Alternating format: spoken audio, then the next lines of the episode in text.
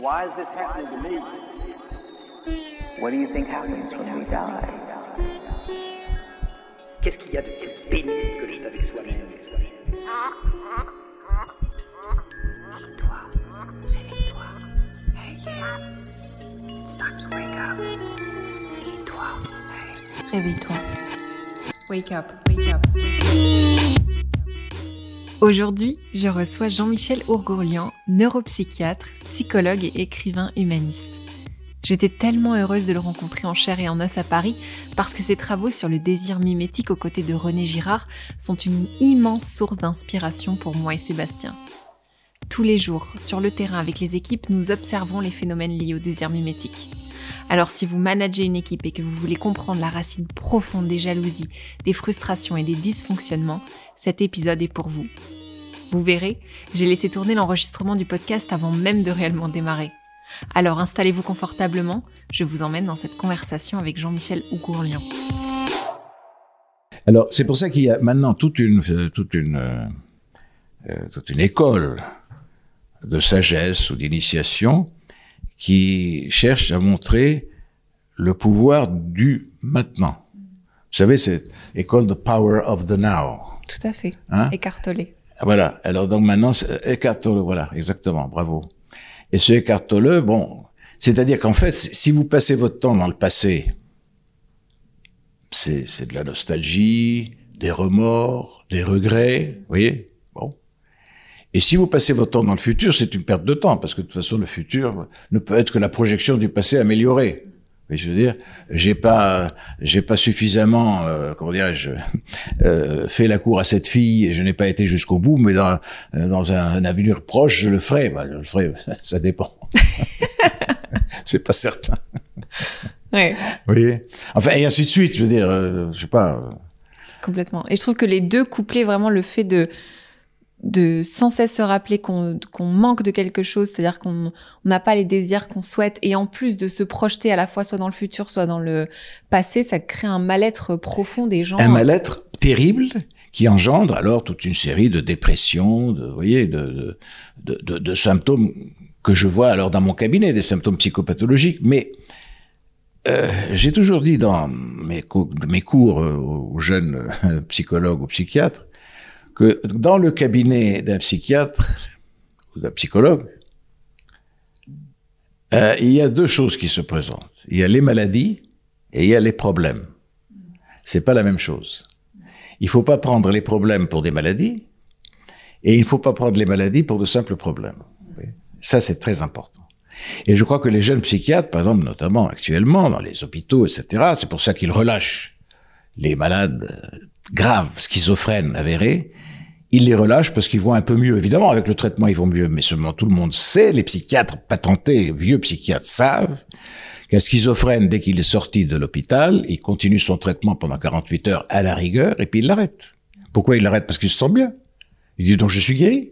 Eh ben il rechute aussitôt et à ce moment-là, il découpe le curé dans l'église, euh, il tue la bonne fille, je sais pas quoi, il, il assassine le, le petit garçon, enfin n'importe quoi.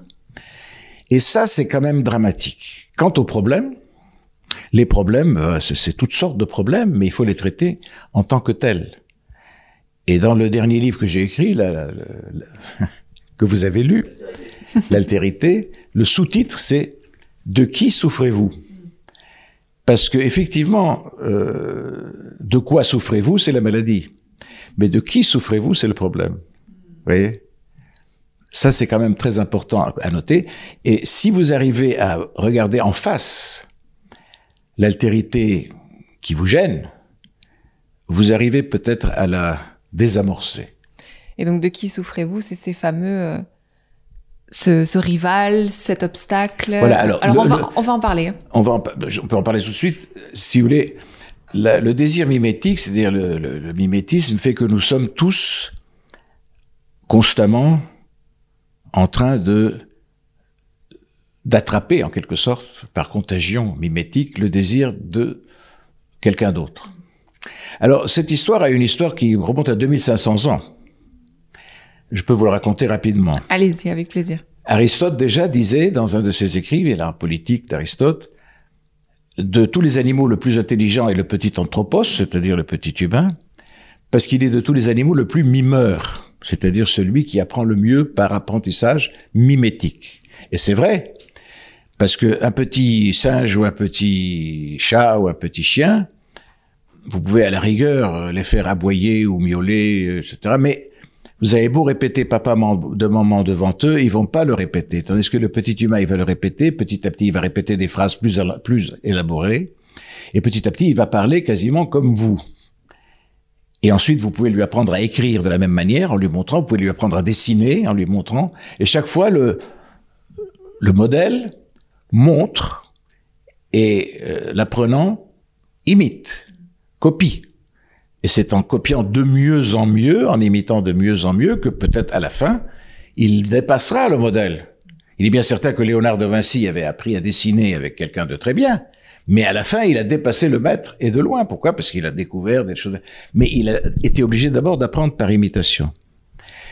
Ensuite, nous avons une étape, longue étape, et nous retrouvons la même chose chez Spinoza, qui nous dit, je cite comme ça de mémoire, hein, nous n'appétons pas, c'est-à-dire nous ne désirons pas un objet pour ses qualités propres, nous appétons un objet ou nous désirons un objet parce qu'il est désiré par quelqu'un d'autre, qui nous le désigne.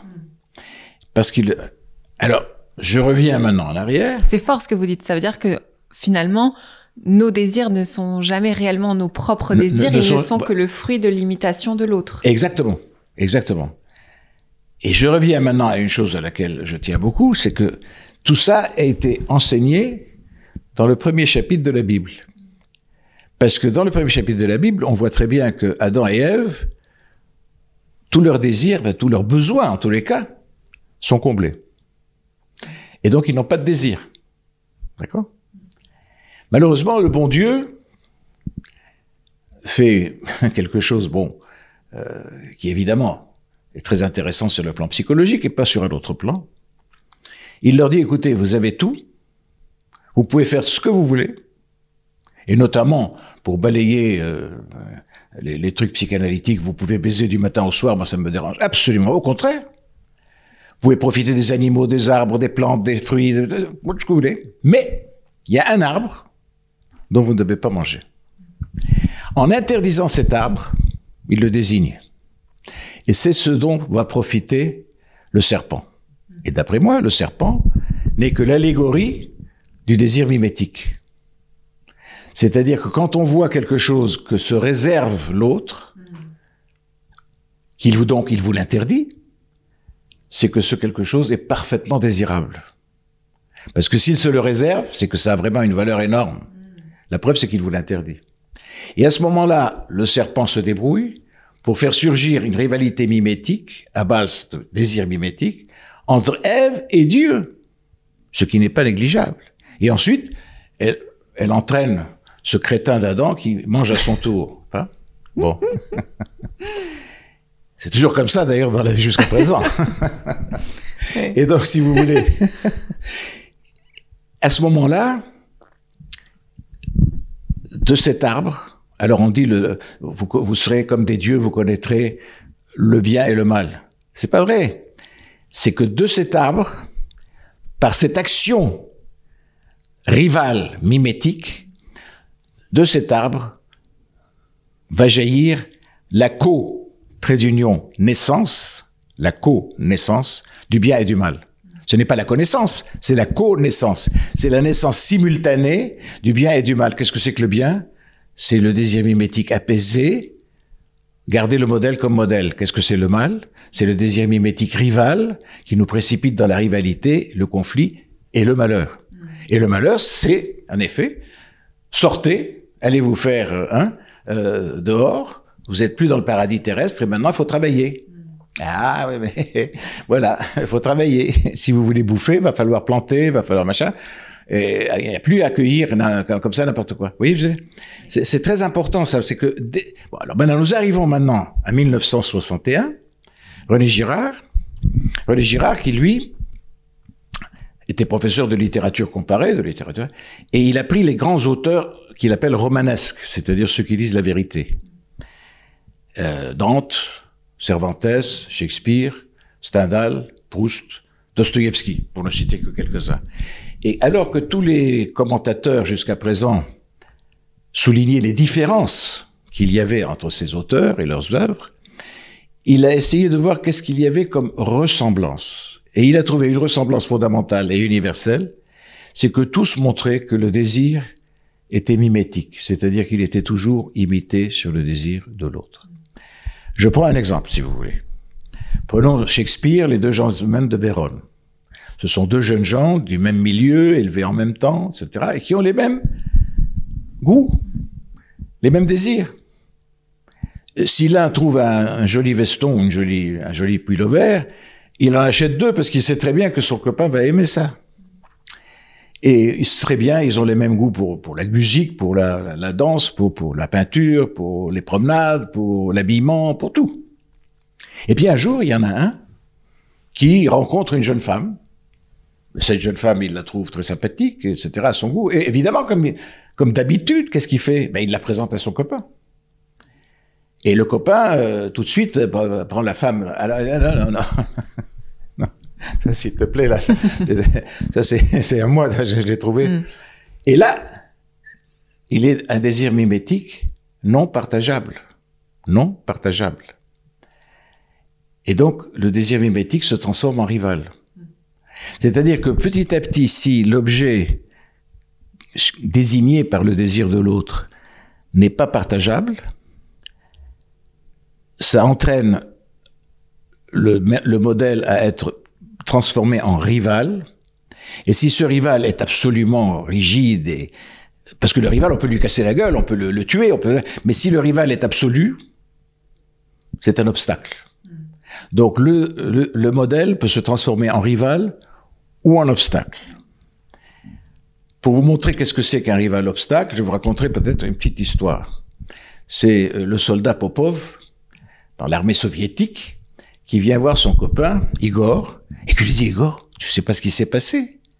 Il dit, j'arrive chez moi, je rentre dans la chambre à coucher, et qu'est-ce que je vois? Le général, avec ma femme, dans le lit. Alors Igor dit, mon pauvre Popov, mais qu'est-ce que tu as fait? Il dit, j'ai eu beaucoup de chance, il ne m'a pas vu. Le général ne m'a pas vu. Donc par conséquent, le général est son obstacle. Il ne peut pas le prendre pour rival c'est un, simple soldat.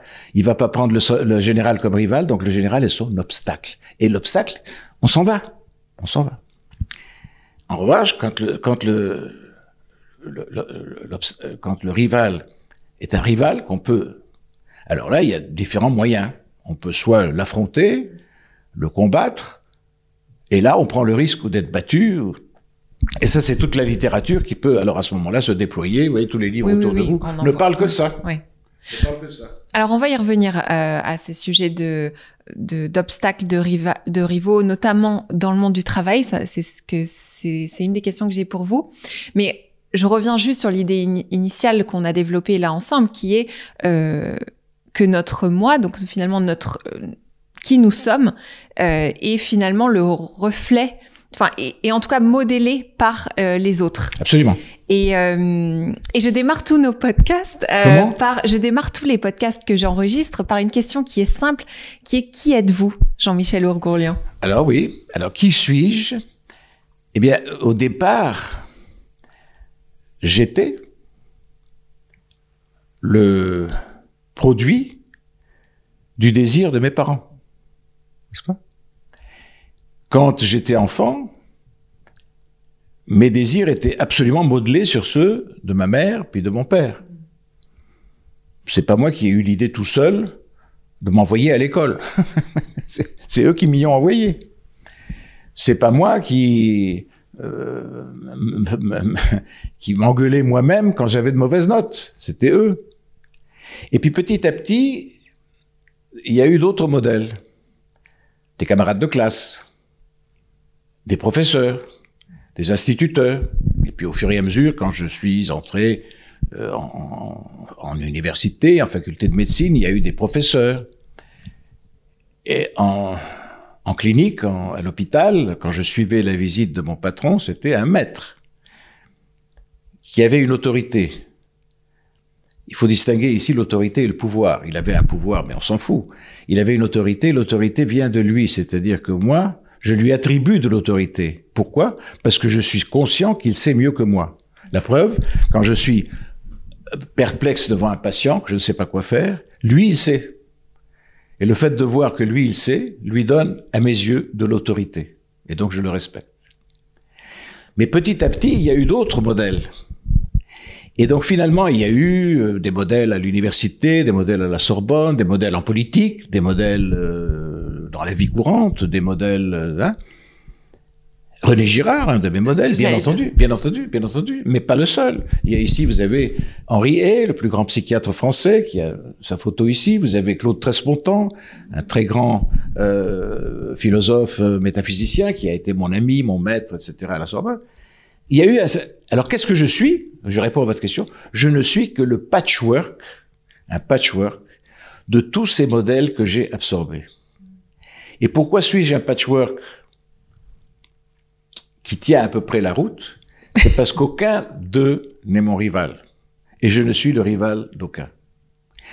Certains des élèves de mes maîtres, que ce soit des maîtres en psychiatrie, Jean Delay, de Pierre Deniker, Henri Hay, que ce soit des maîtres à, l'université, euh, Emmanuel Lévinas, Claude Tresmontant, euh, que ce soit des maîtres euh, René Girard, que ce soit des maîtres, peu importe, en politique, hein, certains de leurs, élèves, de leurs émules, ont attrapé leur désir, mais se sont transformés en rivaux. C'est-à-dire qu'ils ils essayent de démontrer que il avait tort sur certains points, que c'était pas vrai ce qu'il disait, etc. C'est peut-être possible. Il est certain que la science avance, mais c'est pas la peine de se mettre soi-même en situation de rivalité. Et moi, j'ai veillé parce que j'étais assez conscient du mimétisme dès le départ j'ai veillé à ne jamais être en rivalité. C'est-à-dire que dans tous mes écrits, vous ne trouverez jamais une critique de tous les messieurs dont je viens de parler. C'est comme ça qu'on évite d'être en rivalité, en, en, en, évitant de critiquer justement. En évitant de, rentrer en rivalité, en évitant de dire euh, il a tort, euh, j'ai raison, euh, vous voyez, il s'est trompé lourdement. Voyez ce que je veux dire Oui, mais c'est une question que hum, je voulais vous poser puisque justement, donc nous, on intervient dans le monde du travail et on, on intervient notamment au niveau des équipes. Donc, on fait un peu de l'anthropologie d'équipe, si vous voulez. On accompagne les managers à créer un, climat de sécurité psychologique dans les équipes. Et ce qu'on observe, c'est que beaucoup de fois, euh, à la fois, euh, donc il y a plein de situations qu'on observe, mais celle où les, les, les équipes performent le mieux, c'est effectivement où le manager est en modèle. Euh, donc, alors comment euh, comment peut-on justement, en tant quand on, lit d'une équipe, d'après vous, rester ce modèle pour l'équipe? Alors voilà, la première chose, si vous voulez, c'est que le mal français, c'est que on prend des gens qui n'ont qu'une formation théorique, à l'ENA, Sciences Po, à HEC, je sais pas quoi, et on les bombarde patron euh, d'équipes où les gens ont les mains dans le cambouis ce que je veux dire Qui sont des gens qui travaillent, qui, qui, qui savent euh, visser un boulon. Euh, et tout de suite, il y a une rivalité parce que eux disent nous savons mieux que vous, mais et les autres voient bien que c'est pas vrai. C'est comme exactement ce qui s'est passé dans certains hôpitaux où on a bombardé un type qui sortait de l'école de je sais pas quoi de, de Rennes ou je sais pas où, euh, qui n'avait jamais rien vu de médecine et qui savait pas ce que c'était un médecin ni un malade et il voulait diriger les médecins et les malades. Et ça va pas, parce qu'il sait pas ce que c'est qu'un malade, il sait pas ce que c'est qu'un médecin. Or, les malades savent ce que c'est qu'une maladie, et les médecins savent aussi euh, comment il faut réagir à ce type de... Vous voyez, c'est... Alors ça, c'est le premier mal français.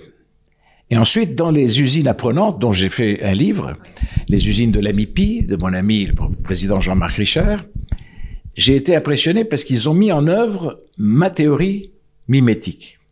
C'est-à-dire que, voyez, l'usine se présente sous forme de plusieurs petits plateaux qui font le tour et qui ont un sens, c'est-à-dire que on fabrique un, faisceau euh, de petits de fils qui à la fin va être un faisceau qui va irriguer tout le moteur ou toute la, la carrosserie de la Renault ou de la Peugeot, mettons. Et chaque plateau ajoute une fibre. Donc quand le jeune moins jeune, déclaré handicapé mental, avec des, souvent des, des handicaps mentaux graves, arrive sur le plateau, il trouve celui qui le précède, qui n'a qu'un intérêt, c'est de lui apprendre les gestes, avec toute la patience nécessaire, en n'étant pas du tout son rival, parce qu'il veut qu'il apprenne pour que lui aille au prochain plateau. La seule solution pour que lui avance, c'est qu'il fasse avancer l'autre. Déjà, il n'y a pas de rivalité. Et celui qui arrive pour apprendre n'a aucune raison de prendre l'autre pour rival, puisqu'il est là pour lui enseigner. Donc pour rester modèle, on doit servir, on doit... On doit, on doit servir et surtout,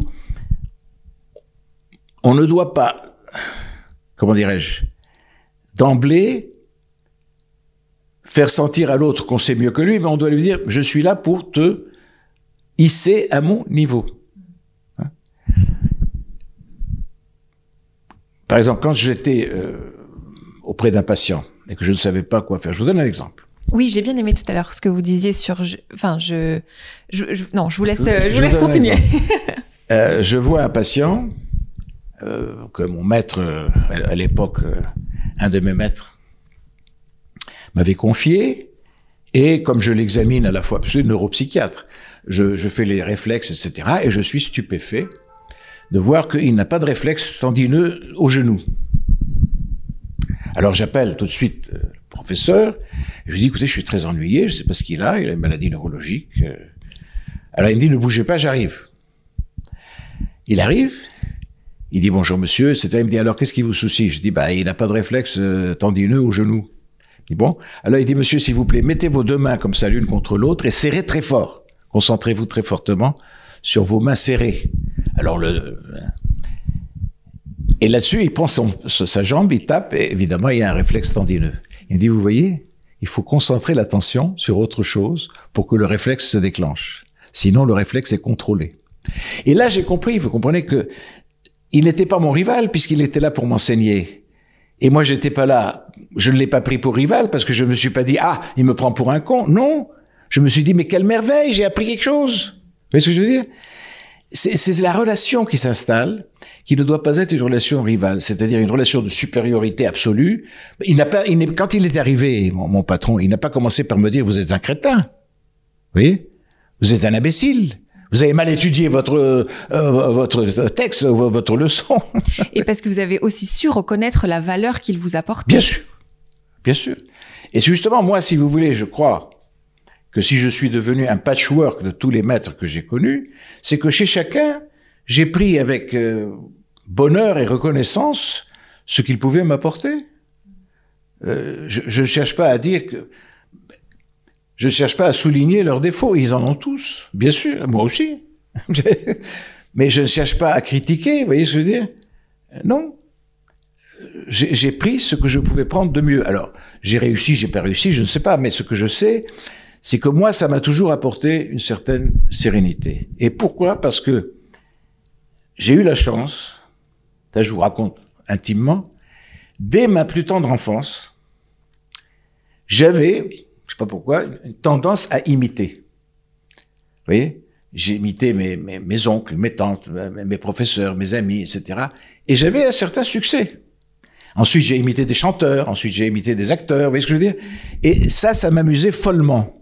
Donc, et il y avait, c'est moi, quand j'ai rencontré René Girard, j'ai dit, mais, mais, mais, mais il dit, c'est ce que je fais depuis toujours? Vous voyez ce que je veux dire? Il, il parle de l'imitation, mais, mais moi, je, je connais ça, je, je sais. Oui. Et, euh, et j'ai toujours trouvé que cette imitation n'était pas du tout euh, rivale, c'est-à-dire que je, euh, c'était pas pour, c'était pour rigoler. Oui, c'était l'imitation à la manière de, de Thierry Leluron, de Laurent Gérard, etc. Vous voyez, c'est quand quand euh, Thierry Leluron imitait, je sais pas moi, euh, Aznavour, mettons, ou Dalida, euh, il ne se moquait pas d'eux. Pour un instant, il les rendait présents. Il les rendait présents.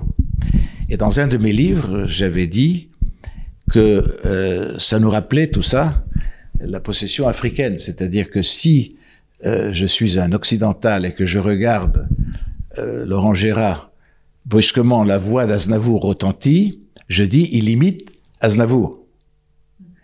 Si je suis un Africain fond de l'Afrique, je regarde la même scène et je dis Aznavour vient de le posséder. Et- Ouais, très vrai. et C'est ça la possession africaine, l'adorcisme. C'est la possession, mais en fait c'est une imitation.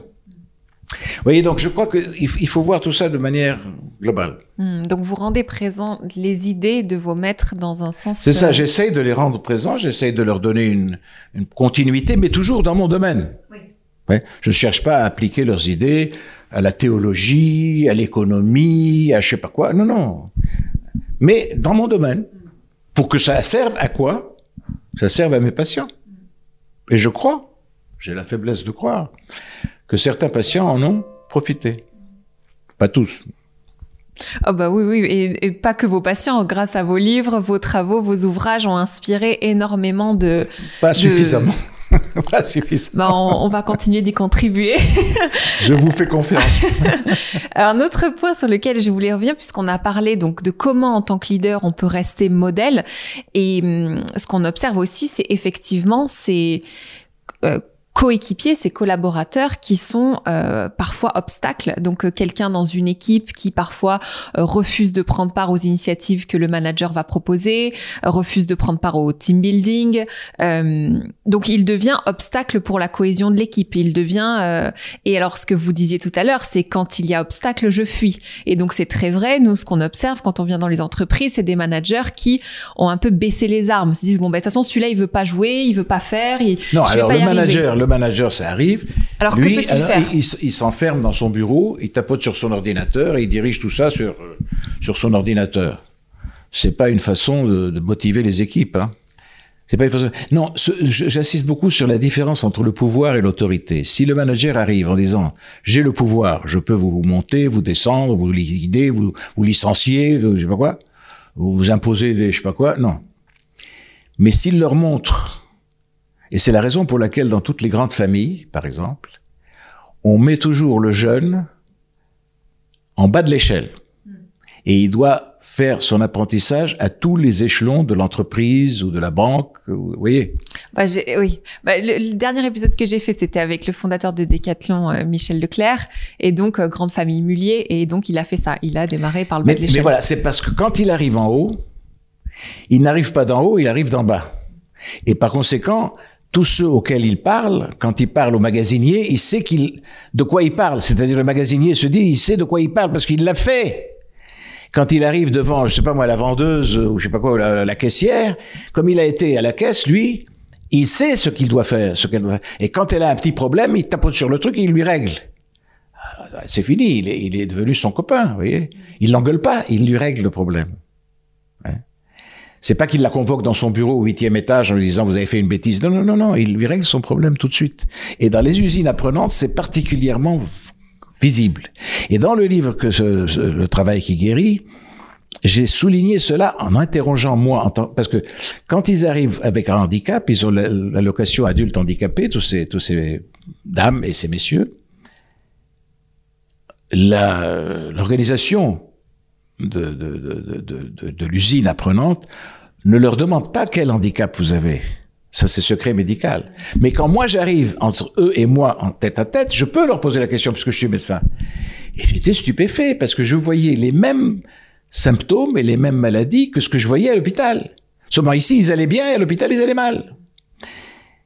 Et ce qui m'a frappé le plus, si je voulais que je vous raconte ce petit épisode, c'est en fin de chaîne, en fin de chaîne, lorsqu'on arrive à rassembler tout le faisceau, il y a une dame qui est là, elle voit un écran, et sur l'écran s'affiche une série de chiffres et de lettres. Et devant elle, le faisceau a des chiffres et des lettres, et elle doit s'assurer que ça correspond. Alors moi, j'ai essayé.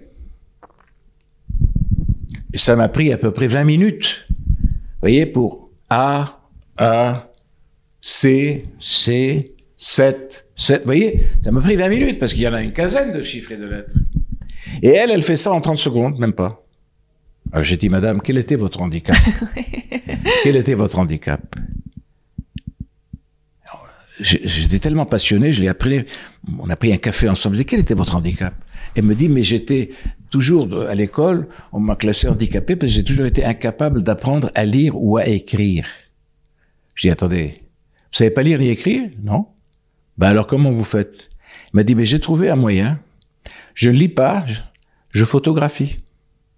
Je vois la photo, je regarde la photo. Si elles sont identiques, je fais passer le faisceau. S'il y a le moindre différence, je le bloque. Et elle m'a dit ça m'a beaucoup aidé dans la vie parce que mes parents m'ont amené maintenant, alors qu'avant je ne pouvais pas me diriger en ville, mais ils m'ont permis de photographier et d'identifier comme ça les mots, les noms des rues et des avenues. Alors on m'amène, on me montre, ça c'est, tu vois, c'est l'avenue Raymond Poincaré. Ah bon, bah alors maintenant je sais où elle est, l'avenue Raymond Poincaré. Et là j'étais stupéfait. Parce que vous voyez son handicap majeur. Elle avait été reconnue handicapée, elle avait la location adulte handicapée.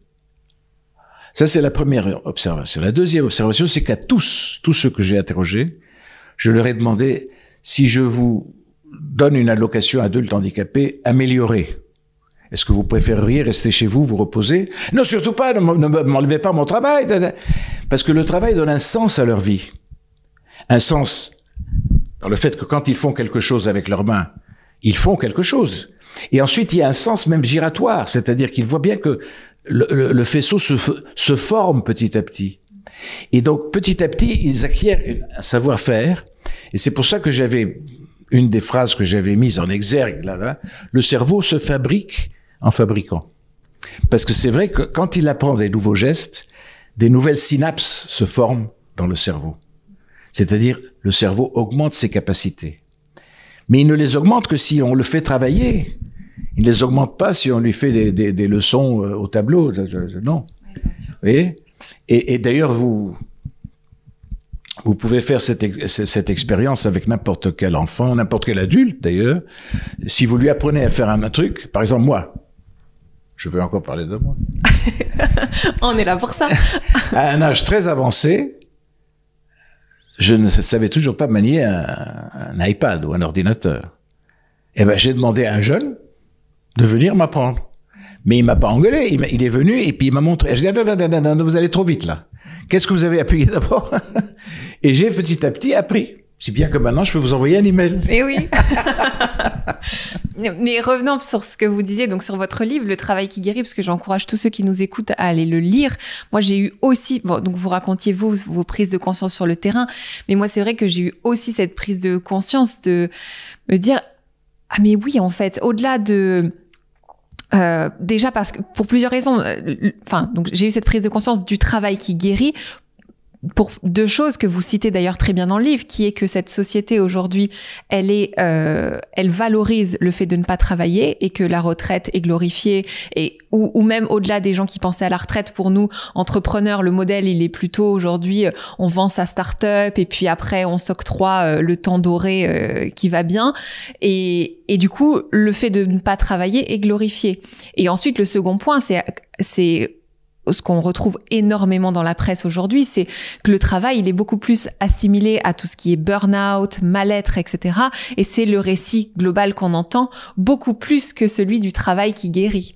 Donc, Absolument. Voilà, c'était une vraie prise de conscience. Mais, mais là, c'est, c'est, c'est une, c'est une déviation, c'est une, c'est une, une pathologie, je dirais. C'est une pathologie sociale qui fait que petit à petit, euh, on a vu comment on a commencé par euh, la rivalité absolue. Le maître et l'esclave, la lutte des classes. La lutte des classes, c'est quoi? C'est la lutte de ceux qui travaillent contre ceux qui, profitent de leur travail. Et alors cette mentalité a imprégné les gens.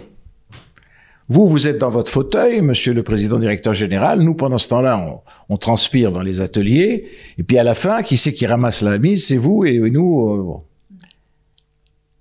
et, là, je, dois dire, on a, on a passé à côté euh, de l'essentiel, c'est-à-dire de ce que peut nous apporter un travail lorsqu'il est pris dans le sens que nous prenons nous, c'est-à-dire collaboration, euh, non-rivalité, euh, apprentissage, apprentissage.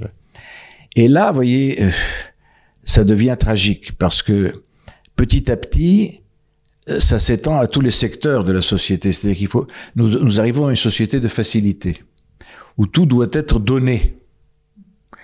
Je pense par exemple à mon métier. Aujourd'hui, c'est scandaleux quand vous allez dans une pharmacie euh, si par hasard on vous demande de payer ne serait-ce qu'un centime ou un, ou un euro pour comment ce n'est pas gratuit. Quand vous allez chez le médecin, vous mettez votre carte dans son gros appareil il n'est pas question de lui donner euh, un pourboire, rien du tout. Tout est gratuit. Or, ce qui n'a pas de prix n'a pas de valeur. C'est la raison pour laquelle maintenant les médecins sont considérés comme des moins que rien, alors qu'ils étaient jadis des, grands, des grands patrons. Il n'y a plus. Aujourd'hui, ce sont des travailleurs sociaux, des travailleurs médicaux.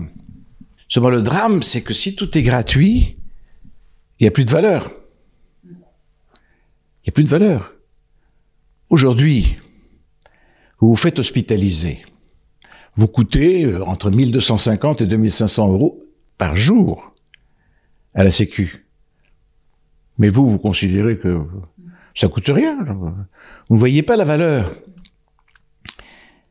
Alors je ne suis pas, si je, paraîtrais être un, abominable euh, capitaliste extrémiste si je vous disais il faut qu'il paye 10% ou 5% de la valeur totale. on m'accuserait d'être un abominable salopard. Mais il faut donner une certaine valeur aux choses. Vous comprenez ce que je veux dire? C'est une fois. Je vous donne un exemple. Une fois, un patient vient me voir et il me parle pendant une heure.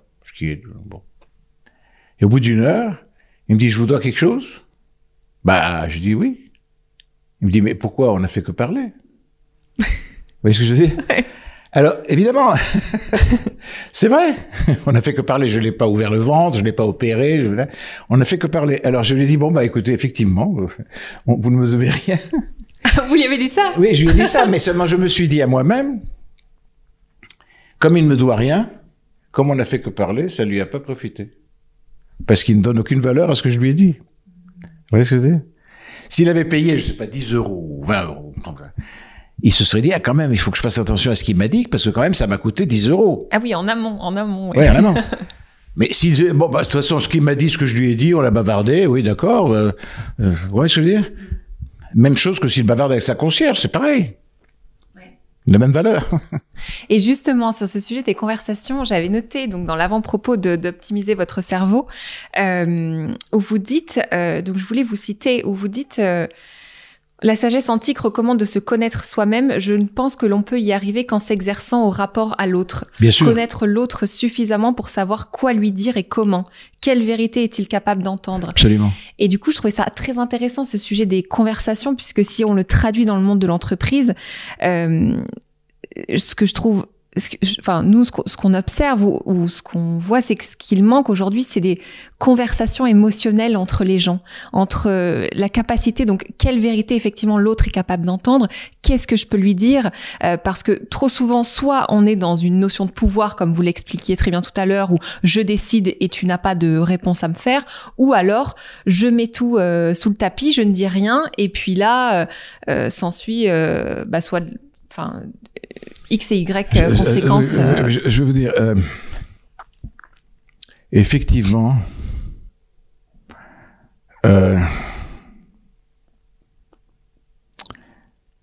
le fait, une de mes phrases favorites, c'est ce qui est important dans un dialogue, ce n'est pas ce que l'on dit, c'est ce que l'autre entend. Et c'est une phrase à laquelle que je répète toujours depuis toujours à mes élèves. Et ça nous renvoie, si vous voulez, à ce débat sur le médecin doit dire la vérité au patient. À ça, j'ai deux remarques. La première, c'est que la vérité, il peut pas la dire puisqu'il ne la connaît pas. Quand le médecin dit au patient, écoutez, monsieur, vous avez un cancer très avancé, vous en avez pour trois mois, et que dix ans plus tard, le patient vient le voir en lui disant, je suis en pleine forme, mais ça a l'air d'un con. Bon. Si inversement, il dit, écoutez, monsieur, comme c'est arrivé à mon, à mon patron, le professeur Lenègre, il dit, euh, vous êtes en pleine forme, vous n'avez aucun problème cardiaque, le type descend et il meurt sur le trottoir d'une crise cardiaque. Mais le médecin ne sait pas la vérité. Deuxième chose, euh, il faut qu'il sache ce que l'autre est capable d'assimiler et d'entendre. Euh, Quelqu'un que je connaissais relativement bien, c'était Romain Gary. Il a été consulté à la salpêtrière et le médecin lui a balancé, vous avez une tumeur cérébrale, vous en avez pour trois mois. Ben, il est rentré chez lui, il s'est tiré une balle dans la tête. Vous voyez ce que je veux dire? Il faut le fait de dire la vérité, la vérité, toute vérité, n'est pas bon à dire, c'est bien connu. Euh, non. euh, Alors, une fois qu'on arrive à l'entreprise, c'est la même chose. Euh, Il, il faut, il faut, euh, à l'évidence, créer des, des, des, des, relations hors professionnelles. C'est la raison pour laquelle maintenant des chefs d'entreprise que je connais, etc., organisent des espèces de d'espaces. Je pense à Xavier Niel, je pense à Emmanuel Gavache, je pense à euh, Jean-Marc Richard, organisent des, des, des, espaces où, de convivialité, c'est-à-dire il y a un bar, il y a, on peut s'asseoir, on peut discuter, vous voyez, je veux dire, euh, allez, on va prendre un café, vous voyez, je veux dire, pas seulement, euh, euh, bon, euh, je t'envoie un mail, tu m'envoies un mail alors que nous sommes deux oui. Il faut humaniser les choses. Mais c'est très difficile et puis surtout, surtout, surtout, ce qui ce qui risque d'arriver, c'est que les gens se démotivent, c'est-à-dire qu'ils se disent je vais travailler, mais pourquoi faire? Pourquoi faire? Puisque de toute façon, je suis payé. RSA, je sais pas, RMI, je sais pas quoi. De toute façon, je suis payé. Mes enfants vont à l'école gratuitement. Euh, je suis soigné gratuitement. J'ai besoin d'un peu d'argent pour aller quoi Au cinéma Qu'est-ce que coûte une place de cinéma? Pour aller prendre un verre, d'accord Et alors? Non. Pourquoi je dois travailler? Alors, le travail arrive comme une punition maintenant. Voyez? Comme un, comme une pénibilité. D'ailleurs, maintenant, on fait pour les retraites toute une, toute une histoire sur la pénibilité. Alors, il faut évaluer la pénibilité. Alors, évidemment, le, le, terrassier, vous comprenez, qui monte euh, des, des blocs de, de pierre au septième étage, c'est une chose très pénible. Mais est-ce que le psychiatre qui reçoit un patient qui veut se suicider dans le quart d'heure et qui, et qui transpire pour le mettre en clinique et lui faire un traitement et l'empêcher de se suicider, est-ce que ce n'est pas pénible? Est-ce que ce n'est pas angoissant? Est-ce que ce n'est pas traumatisant à la rigueur? Et si par hasard le patient lui échappe et se suicide, est-ce que ce n'est pas un traumatisme? Ça m'est arrivé un certain nombre de fois dans ma vie et c'est chaque fois un traumatisme énorme de voir un patient qui avait rendez-vous avec moi et, à l'heure du rendez-vous, le commissaire de police me téléphone. Vous êtes, oui, eh ben vous êtes le, médecin de Monsieur Untel. Oui, bah écoutez, euh, venez voir dans son dans, dans son dans son bureau. Euh, il s'est mis une balle dans la dans la figure et il y en a sur tous les murs. Hein. Ah là, vous êtes euh, effondré. C'est pas pénible. Donc chaque personne qui a le moindre travail ou la moindre activité trouve que c'est pénible finalement, alors après sur le sur le mode de l'égalité, il faut que tout le monde soit dans la pénibilité et on va pas s'en sortir. Oui, oui. c'est sûr. Vous comprenez ce que je veux dire? À force, alors l'égalité, c'est un autre drame de notre société, parce que je vous disais que la liberté s'acquiert. Oui. C'est ça se travaille. Ben oui, parce que la liberté, c'est quoi? La liberté, c'est le fait de se rendre libre par rapport à la rivalité. C'est-à-dire de ne pas tomber dans le piège de la rivalité chaque fois que l'on voit quelqu'un d'autre posséder quelque chose que nous n'avons pas. Et donc arriver à une forme de sagesse qui consiste à continuer à désirer ce que nous avons déjà. Qu'il s'agisse de notre maison, de notre voiture, de notre conjoint, de notre conjointe, vous voyez, nous l'avons déjà. C'est pas la peine de désirer, parce que sinon c'est le, malheur. L'égalité, c'est aussi dramatique, parce que il n'y a jamais d'égalité. L'égalité est un mythe. Et ça, ça, paraît très, très clairement dans une des nouvelles de Dostoïevski qui s'appelle euh, Souvenir de la maison des morts ou quelque chose comme ça, vous voyez, où il y a un philosophe, un vieux monsieur, que brusquement euh, le, KGB arrête et l'envoie en prison, je sais pas en, Sibérie. Et là, il se retrouve dans une espèce de, euh, stalag, enfin dans une espèce de, comment dirais-je, de, campement.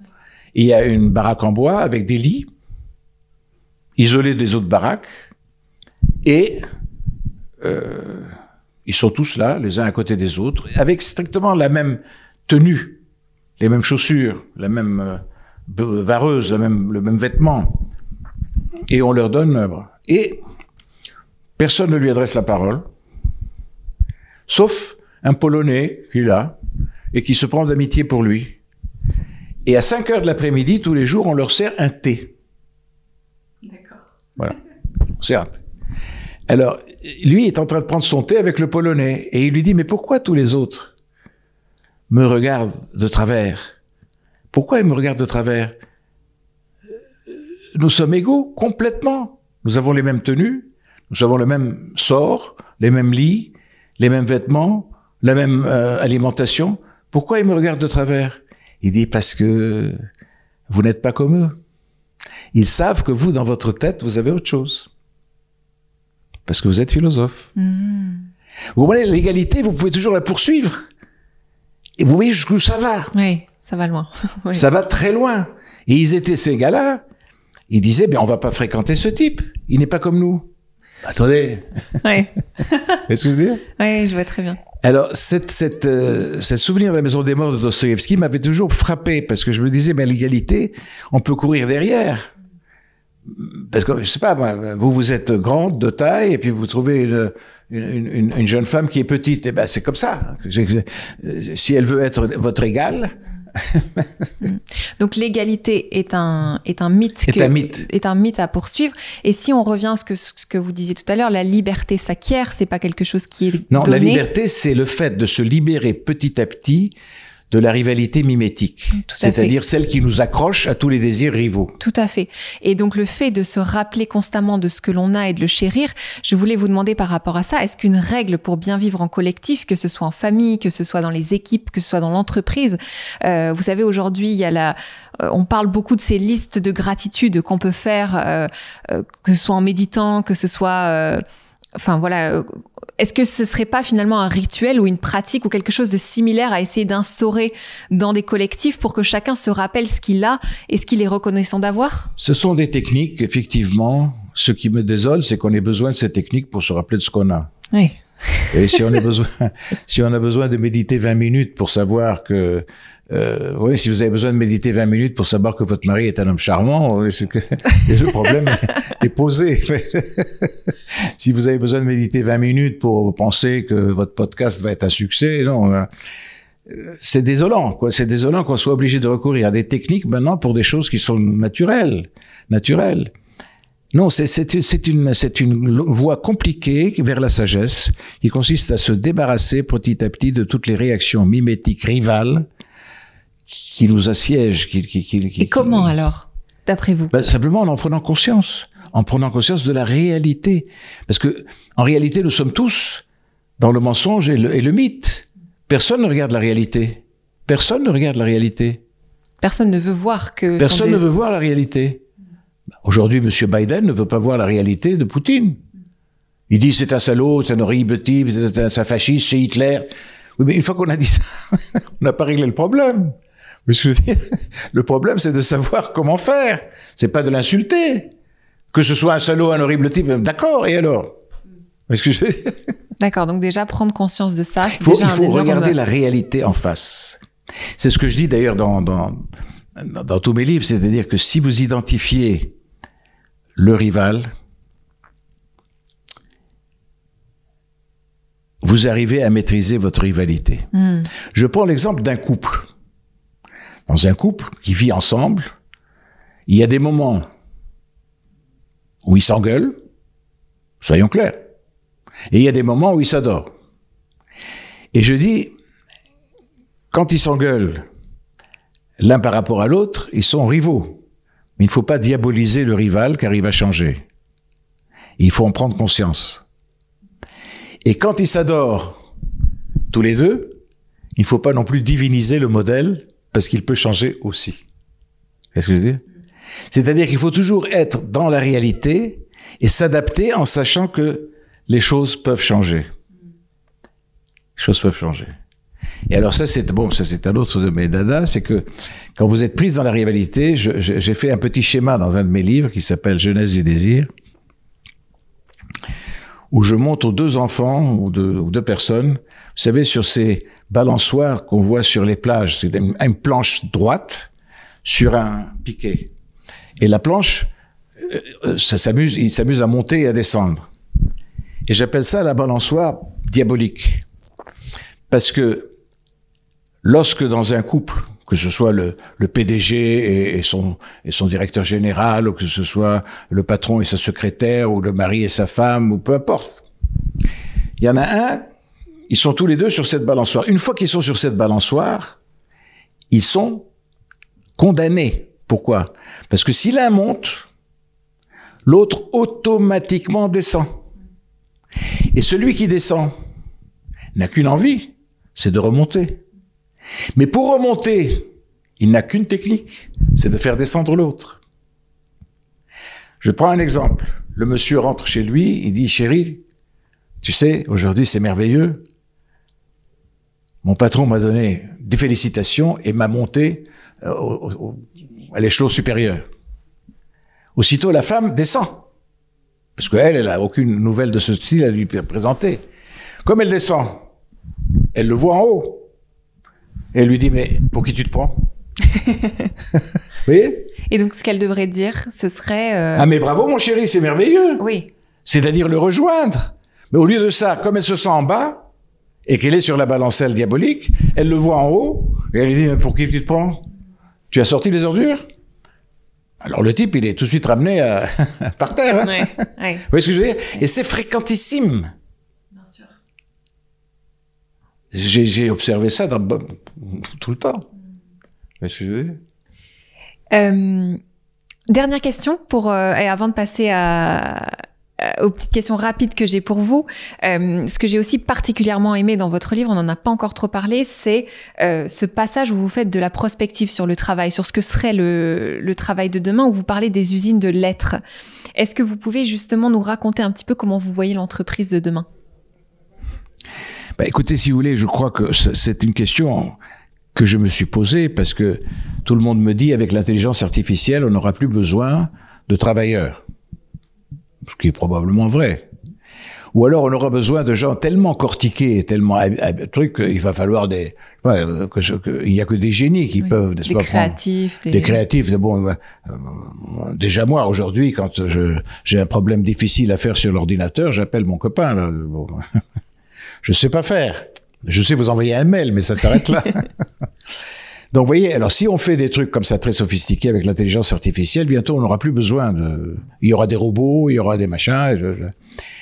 Et, néanmoins, je crois qu'il sera toujours nécessaire, et ce serait vraiment une révolution à- à envisager, de créer des usines qui fabriquent des choses. Je pense notamment, non pas à des usines, mais à des activités. Prenons par exemple l'agriculture. L'agriculture, je pense, bon, on peut trouver des, des robots qui, qui, qui, qui creusent des, des sillons ou qui, qui labourent des champs ou qui traient les vaches. Mais on ne remplacera jamais euh, l'affection, le rapport entre l'agriculteur et la vache, l'agriculteur et le veau, l'agriculteur et la chèvre et, la- et le, et le mouton et l'agneau. Et la vigne, mon père Hein, est viticulteur. Comment non, je dis mon, mon père est viticulteur, il, il, il adore la vigne. Enfin, Voilà, il adore la vigne. Voilà. et la vigne, pour lui, c'est quelque chose de vivant. Mm. Vous voyez Quand il prend en main une grappe de raisin, il sait tout de suite si elle a été bien ensoleillée, si elle n'a pas été bien ensoleillée. Mm. Et ça, c'est irremplaçable. Je pense pas que l'intelligence artificielle arrivera à se substituer à ce rapport humain. Et c'est ça qu'il faut faire parce que ça va constituer de l'être. Parce que quand un agriculteur, moi- moi-même, quand par exemple j'ai un rapport très étroit avec mon chat, ça me donne de l'être. Je, je me sens différent. Parce que nous nous comprenons. Alors que bon, on ne fait rien de particulier tous les deux. Je ne lui fais pas fabriquer des, des choses extraordinaires. Et lui, à part le fait de lui donner des croquettes, je fais pas grand chose pour lui, vous voyez. C'est très important. C'est juste la compagnie. voilà, de, de, de créer des rapports humains, une altérité positive qui entraîne la formation de l'être. C'est-à-dire que au fur et à mesure que nous sommes en contact, vous et moi, un nouvel être se fabrique. En vous comme en moi. Et c'est ce que j'ai dit depuis toujours. J'avais dit, le,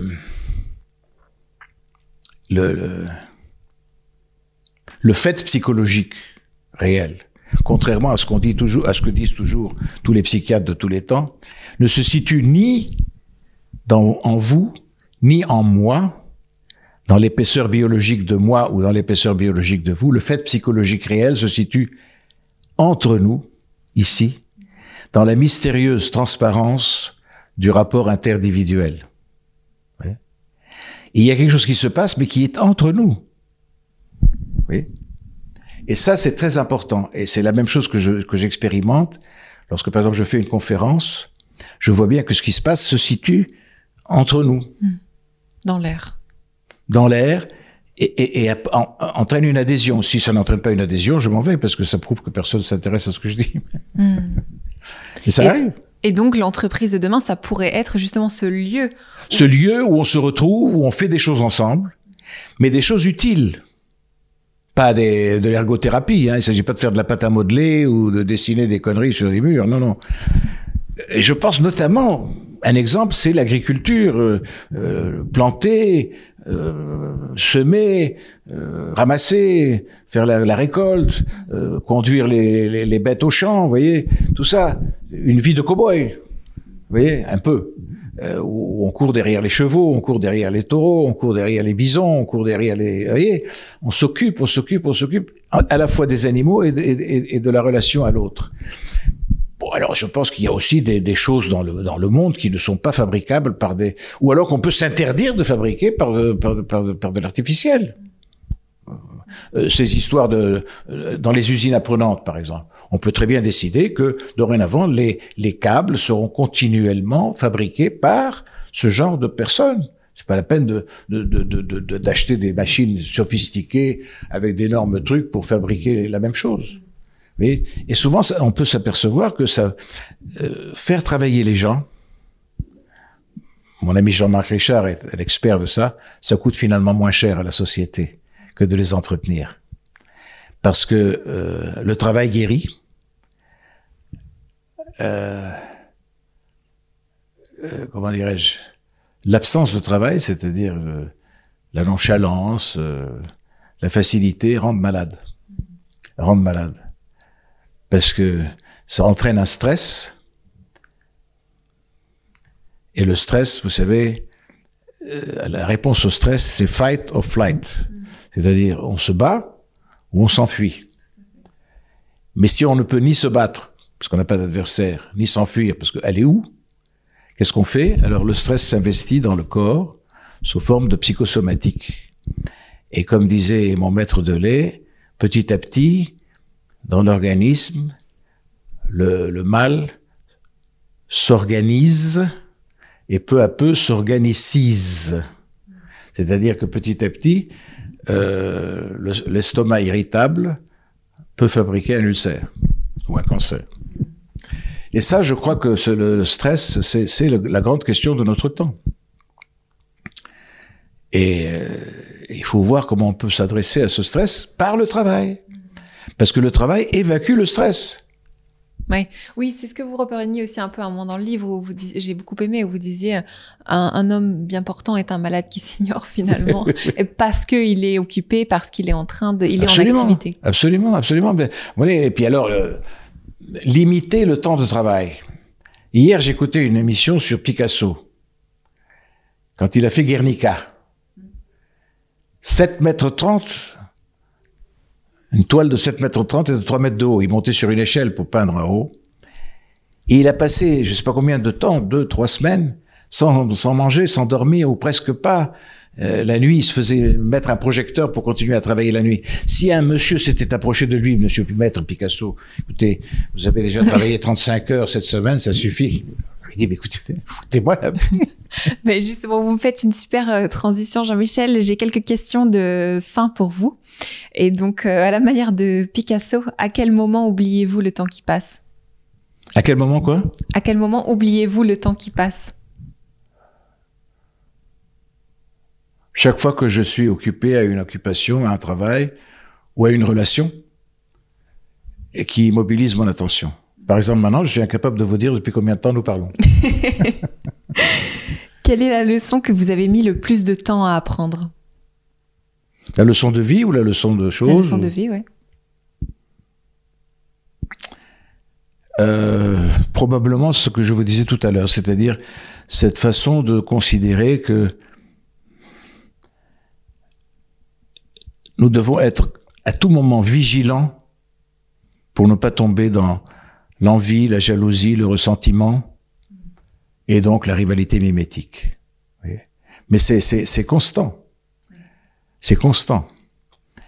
Et euh, il faut être vigilant sur soi-même, sur ses réactions et sur celles des autres. Par exemple, vous entrez au bras de votre mari dans un salon.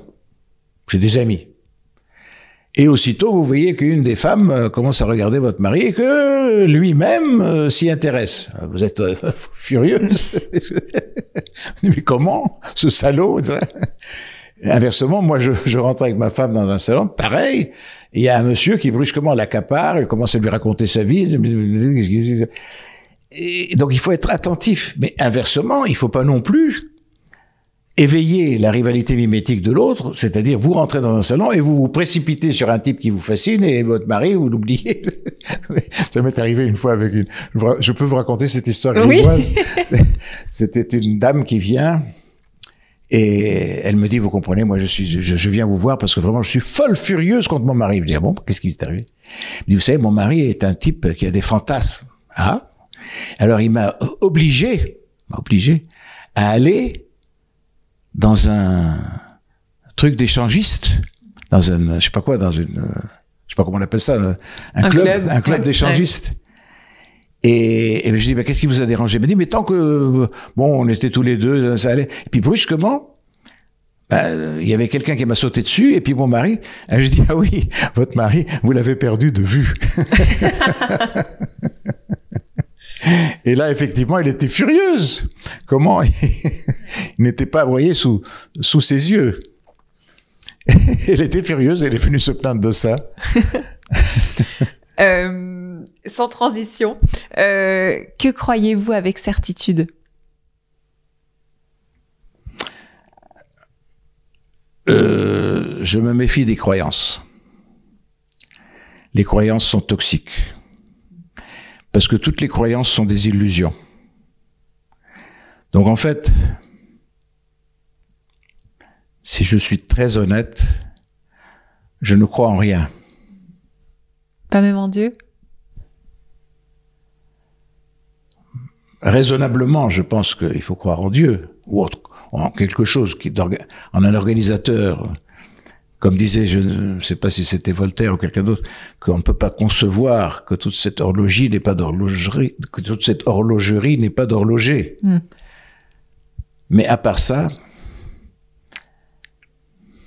il y a des choses auxquelles on croit et auxquelles on veut croire. Je vous fais une confidence. J'ai discuté l'autre jour avec un ami à moi qui est très atteint par le cancer et qui me parlait de l'après-vie. Et il m'a dit, est-ce que je vais, euh, après ma mort, rencontrer Dieu, etc. Je dis, je sais pas si tu vas rencontrer Dieu. Et il m'a dit, mais est-ce que je vais retrouver ma femme qui est décédée, mon père, ma mère? Je lui ai dit, ça oui. Je lui ai dit, moi, je crois profondément que on ne se dissout pas dans le néant, mais je peux me faire une, je peux me raconter des histoires. Mais je dis, en fait, moi, j'ai vécu plusieurs opérations des anesthésies générales. C'est très agréable, l'anesthésie générale. Vous n'êtes plus rien. Vous ne sentez plus rien. Vous ne pensez plus à rien. Vous n'êtes plus. Vous n'êtes plus. Alors, où c'est ça? Éternellement? Ben, À ce moment-là, il n'y a pas de problème. Pas grave. Puisqu'on ne sent rien. On ne sait pas où on est. On n'est plus rien. Ou alors, et ça, je pense que c'est vrai, on retrouve, sous une forme ou sous une autre, des êtres chers qui nous ont marqués. Ça, c'est une chose à laquelle je crois un peu. Vous voyez? Ou j'essaie de croire. Complétez cette phrase. Le monde a besoin.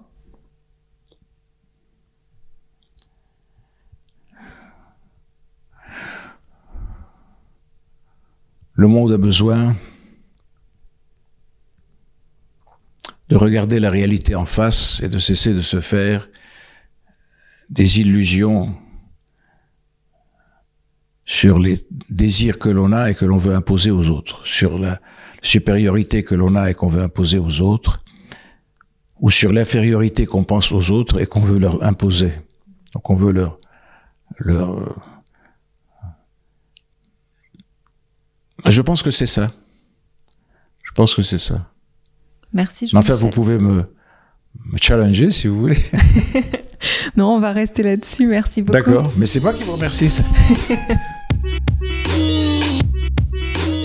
Merci infiniment à Jean-Michel Ougolian pour cette conversation. Si vous voulez recevoir les prochains épisodes en avant-première du podcast, abonnez-vous à notre newsletter Management Sherpa. Tous les mercredis matins, je partage une ressource pour vous aider à créer un haut niveau de performance et d'épanouissement dans votre équipe. Vous pouvez vous inscrire sur www.wake-up.io. Enfin, si l'épisode vous a plu et que vous voulez nous soutenir, alors partagez cet épisode sur LinkedIn. C'est ce qui nous aide le plus à le faire connaître et à diffuser le message que oui, un monde du travail plus humaniste est possible. Je vous retrouve très vite, merci à vous et à la prochaine